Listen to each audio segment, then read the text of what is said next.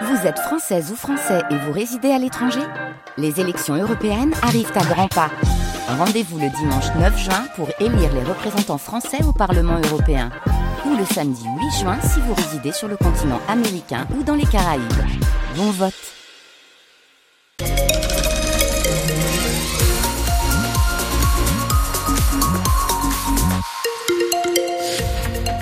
Le journal présenté par Louise Forbin. Bonjour Louise. Bonjour Bruno. Un mot sur les conditions de circulation. J'ai buté, j'ai buté, pardon. Bruno, c'est joli. c'est pour les fois où vous m'avez appelé Justine. Bruno. Oui, c'est vrai. Mais enfin, moi, ça, au moins, ça existe, Justine. que Bruno, ça n'existe pas. c'est une fin de matinale. Je suis là depuis 3h30. Hein. Alors, les conditions de circulation, tout va bien sur les routes et autoroutes de la région. La météo, Louise? Eh bien, Les nuages vont rester avec nous euh, tout l'après-midi, mais le temps va rester sec. Et côté température, ça s'adoucit petit à petit. Il fait jusqu'à 9 degrés à Coquel, 7 à Arc et 5 à Blécourt. Accoucher dans l'eau, c'est possible à la maternité de Tourcoing. Depuis 2021, la maternité propose cette technique de mise au monde méconnue.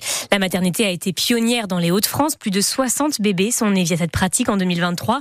Hier, le service de maternité avait organisé un échange autour de l'accouchement dans l'eau, une première, et les parents et futurs parents étaient nombreux, Flora Granchette. Dans la salle d'accueil, une vingtaine de couples écoutent attentivement les mères témoigner. Elles ont toutes accouché dans l'eau à Tourcoing. Certaines sont venues de loin pour bénéficier de cette technique comme Céleste, originaire de Saint-Quentin, en Picardie. La naissance dans l'eau, c'était quelque chose qui a apporté une naissance beaucoup plus douce. Le travail dans l'eau, c'est quand même vraiment autre chose par rapport euh, aux contractions, par rapport au travail, par rapport à l'évolution de tout l'ensemble. Effet antalgique, diminution du stress, les bénéfices de ces accouchements sont multiples. Toute la maternité de Tourcoing a été formée à cette technique naturelle. Julie Coutonnier est une des sages-femmes à l'initiative du projet. Dès l'instant où les femmes ressentent des contractions de manière régulière, elles sont installées en salle nature. On a la baignoire et en fait la dame va dans la baignoire et elle reste du coup dans l'eau pour accoucher. Encore méconnu, l'accouchement dans l'eau peut effrayer. Audrey doit accoucher d'un petit garçon dans quelques jours.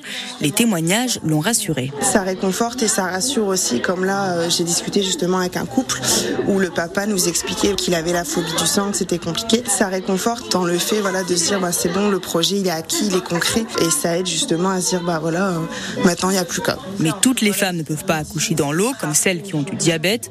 Avant tout projet d'accouchement aquatique, il faut donc d'abord en discuter avec un professionnel de santé. Depuis le début de l'année 2024, plus d'une vingtaine de couples ont été accompagnés pour un projet d'accouchement dans l'eau à la maternité de Tourcoing. Plus d'un millier de personnes sont réunies à Lille pour manifester contre la loi immigration. Le cortège est parti à 10h30 de la Grand Place. Les grévistes de l'Emmaüs de Nieppe sont en tête. D'autres rassemblements ont lieu partout en France contre la promulgation du texte. Trois personnes en état d'urgence absolue ont été héliportées après un carambolage sur la 16. L'accident impliquant 10 véhicules a fait 24 blessés. Il est survenu vers 6h30 ce matin dans le sens Boulogne-Paris à la hauteur de Flix-Secours dans la Somme. Un poids lourd a chassé et percuté une voiture, explique la préfecture. L'ensemble des 24 blessés ont été transportés à l'hôpital. Une tentative de homejacking a eu lieu cette nuit chez la journaliste Anne-Sophie Lapix dans le 16e arrondissement. Cinq personnes ont été interpellées un peu avant 4 heures du matin, dont deux mineurs. Elles sont actuellement en garde à vue.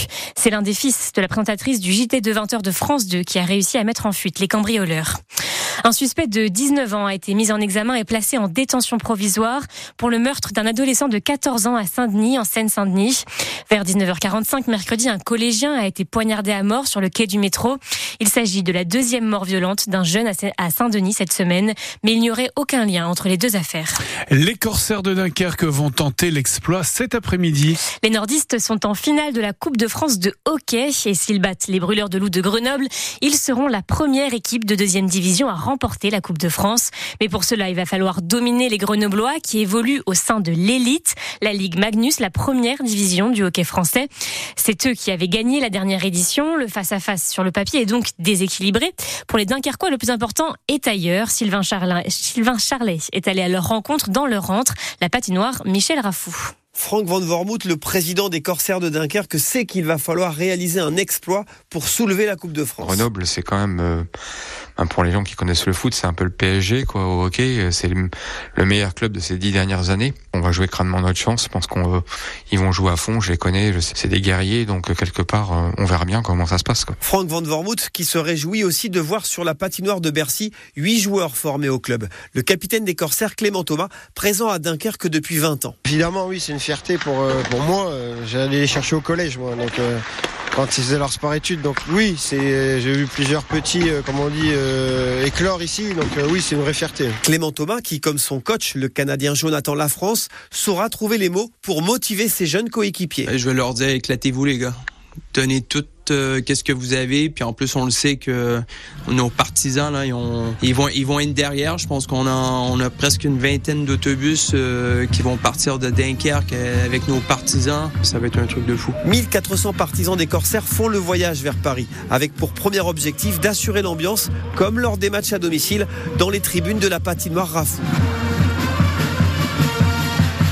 Et les bus de supporters sont partis tôt ce matin de Dunkerque pour rejoindre Paris. Ils sont 1400 à faire le déplacement.